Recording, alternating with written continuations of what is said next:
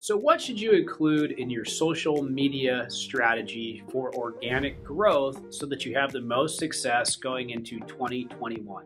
Hi, everybody. I'm John Lincoln with Ignite Visibility, and today I'm going to give you some really important things to include in your strategy.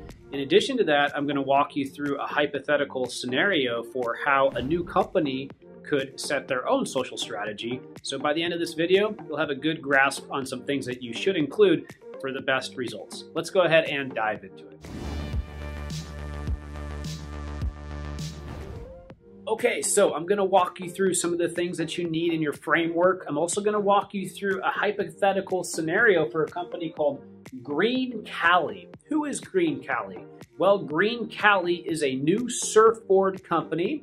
This new surfboard company is just trying to sell shortboards, so shortboard surfboards, inside of the California area, right? Green Cali believes in all of that good stuff. They believe in cleaning up beaches. They believe in, you know, making sure that the environment's in, in a really great place.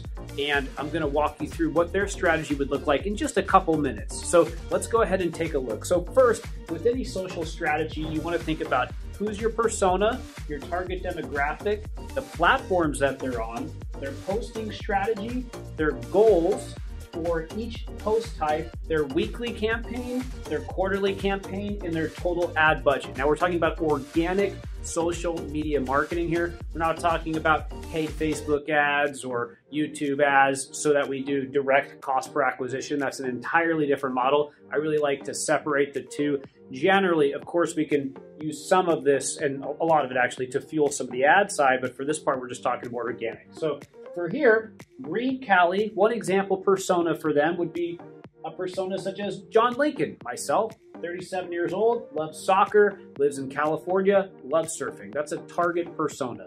We learn their demographic. Generally, their demographic is going to be more men. I would say 70, 80% men. 13 to 49 who live in the United States in coastal communities, right? Because that's the only place that you can surf. Now we're lear- learning a little bit more about our customer. What platforms are they on? Well, really, they're only on three major platforms, so it's really important that we keep that in mind. Where's the main area they are? Well, YouTube, Instagram, and Facebook. So those would be the main places that we would target.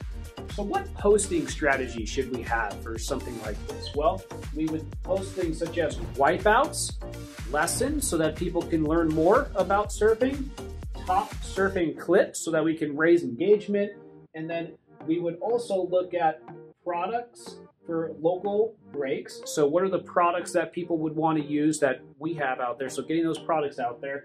And then potentially sponsor uh, influencers around each location. I'm going to talk a little bit more about that in a little bit, but we've got basically one, two, three, four, five different content categories. So we're going to use these five different content categories so that we can create our editorial calendar. And we know that five days of the week, seven days of the week, we're to be posting these, these five pieces of content, right? And we're to map that out. So Monday, Tuesday, Wednesday, Thursday, maybe we skip one day and then we do a big post on the weekend.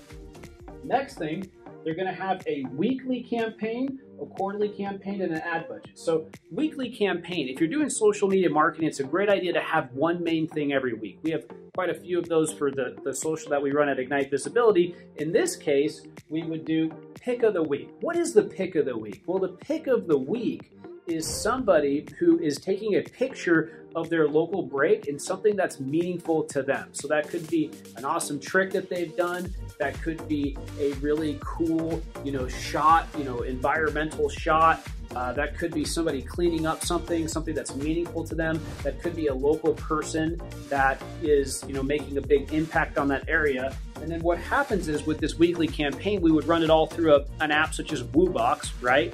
WooBox is a contest platform for social media. It's super easy to get something up and running. We would make it so that every submission has a chance to win a surfboard, right? Now these users are getting engaged. Also, $10 from every single submission. Every single time you do a submission, 10 bucks goes to beach cleanup that you're funding for your area. And then eventually, once you hit a certain number, then it's gonna we're gonna actually pay for somebody to go there, a group of people to go there and clean up your beach. You feel that? So now we're getting involved. We're helping our communities. They get a chance to win. They're getting money for their their ten dollars for their beach cleanup until we hit, hit a certain goal. Then everybody's going to go there and actually clean up their beach. Right? We're helping the customer. We're building a good vibe.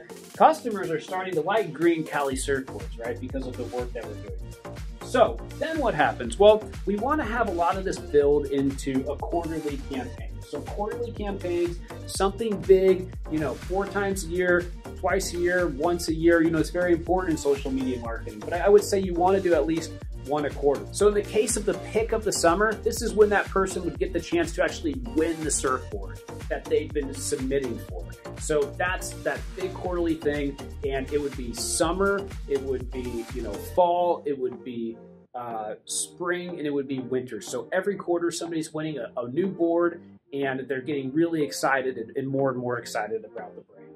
Now let's take this down a little bit and let's look at what the strategy would look like on a per network basis. Because when it comes down to it, all different social sites are different. Some you need to post more than others, and there's different subtleties. So, first, you know, it's really important you know your posting days and time. What are the most important times, the most important days where you can have the biggest impact with your post?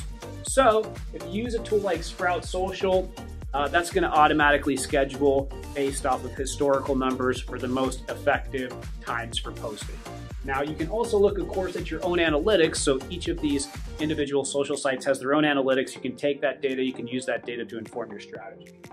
You also want to set audience growth goals, engagement goals, traffic and conversion goals in an ad strategy. So, an example might be each quarter you're looking to grow your YouTube subscribers by 5,000, your Instagram followers by 5,000, your Facebook followers by 5,000. You want to maintain an engagement rate on all your posts around 10%. If it's below that, you don't create more content like that. If it's above the 10%, you create more content like that.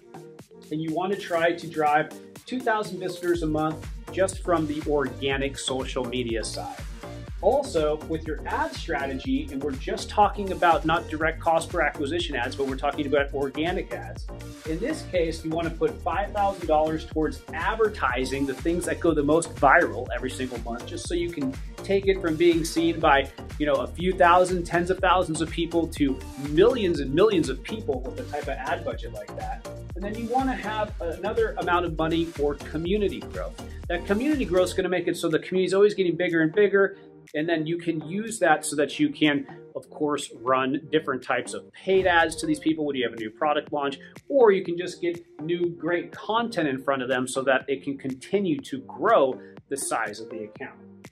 In addition to that, you want to have a influencer strategy. So one of the influencer strategies that I made up for this hypothetical company, Green Cali, is that you would send gifts to local rivers with the following. So, if you are trying to get into the San Diego market, for example, you would find 20, 30 different people who are amazing surfers in that area, and then you would send them gifts on a consistent basis.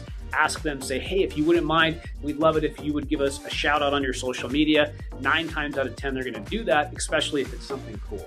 So, with all of this, working together, this is going to give you a social media strategy that's going to do a couple really great things. One, it's going to make your demographic and your target customer really like you. Two, it's going to drive massive visibility for your brand. And three, it's going to make it so people in these areas who actually surf at the breaks that you want to try to target who actually, you know, are interested in your product, know a lot about you, and are consistently keeping you top of mind as they're trying to engage with you, enjoying your content, and entering these type of contests that fund the type of things that they care the most about. So, this is just one example of some things that you want to think about for your social media marketing strategy going into 2021. I hope this was helpful to you. Uh, leave a comment below, like, comment, subscribe. I love chatting with you online. See you next time.